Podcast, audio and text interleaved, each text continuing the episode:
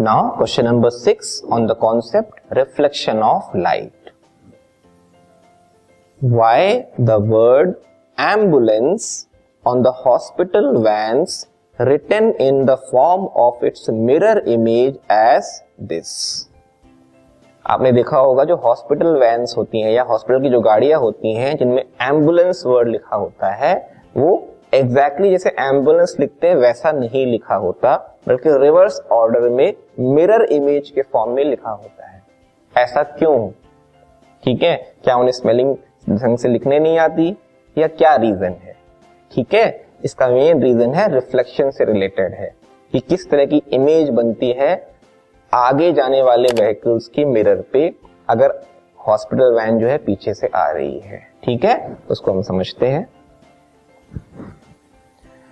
This is because when we are driving our vehicle and see the hospital van coming from behind in our rear view mirror then we will get the laterally inverted image of the word this and read it as ambulance मतलब यहाँ पर यह है कि hospital van जो है, उसके ऊपर लिखा है एंबुलेंस लेकिन मिरर इमेज के फॉर्म में लिखा होता है मतलब रिवर्स ऑर्डर में लिखा होता है और मिरर इमेज के फॉर्म में लिखा होता है।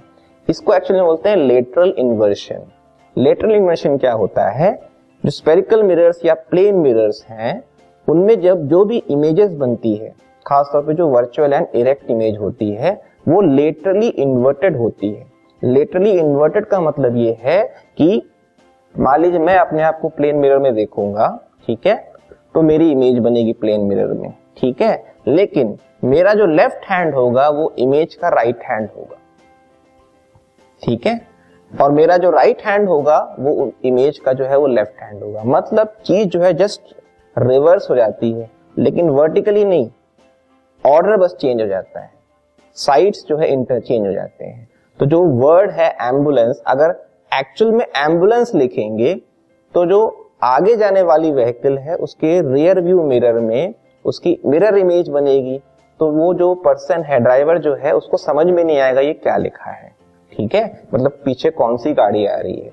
तो पहले से ही क्या करते हैं एंबुलेंस को एंबुलेंस ना लिख के उसको रिवर्स ऑर्डर में इस तरह से लिख दिया जाता है। तो जो पहले से इमेज बनी हुई है, वो अगली गाड़ी की जो मिरर है, उसमें सही इमेज बनाएगी करेक्टली वर्ड बनाएगी। मतलब ये जो पार्ट है, ये एंबुलेंस वैन में लिखा होगा, ठीक है? लेकिन आगे जाने वाली गाड़ी को ऐसा नज़र आएगा। तो वो क्लियरली पढ़ लेगा कि भाई एंबुलेंस पीछे आ रही है। और एंबुलेंस में होता क्या है? सीरियसली इल पेशेंट्स को जल्दी से हॉस्पिटल पहुँचाया जा रहा होता है तो उनको साइड की ज़रूरत होती है। तो हमें अपनी गाड़ी के थ्रू उनको साइड दे देनी चाहिए, जिससे वो हॉस्पिटल में जल्दी पहुँच सके। तो आगे जाने वाले गाड़ियों को ये पता चल सके कि पीछे एंबुलेंस आ रही है, उसके लिए ये एडजस्टमेंट किया जाता है। ठीक है? तो मेन रीजन क्या है? Lateral inversion okay so this property helps to see the title of the hospital van correctly and we can make way for it to pass through and reach the hospital quickly ठीक है? हालाँकि ये हमारी duty होती है। It is our duty to give way to the hospital vans since they carry seriously ill patients तो कहीं से भी हॉस्पिटल वैन को कहीं भी रोका ना जाए या उनको साइड ना मिले इसके लिए एडजस्टमेंट किया जाता है।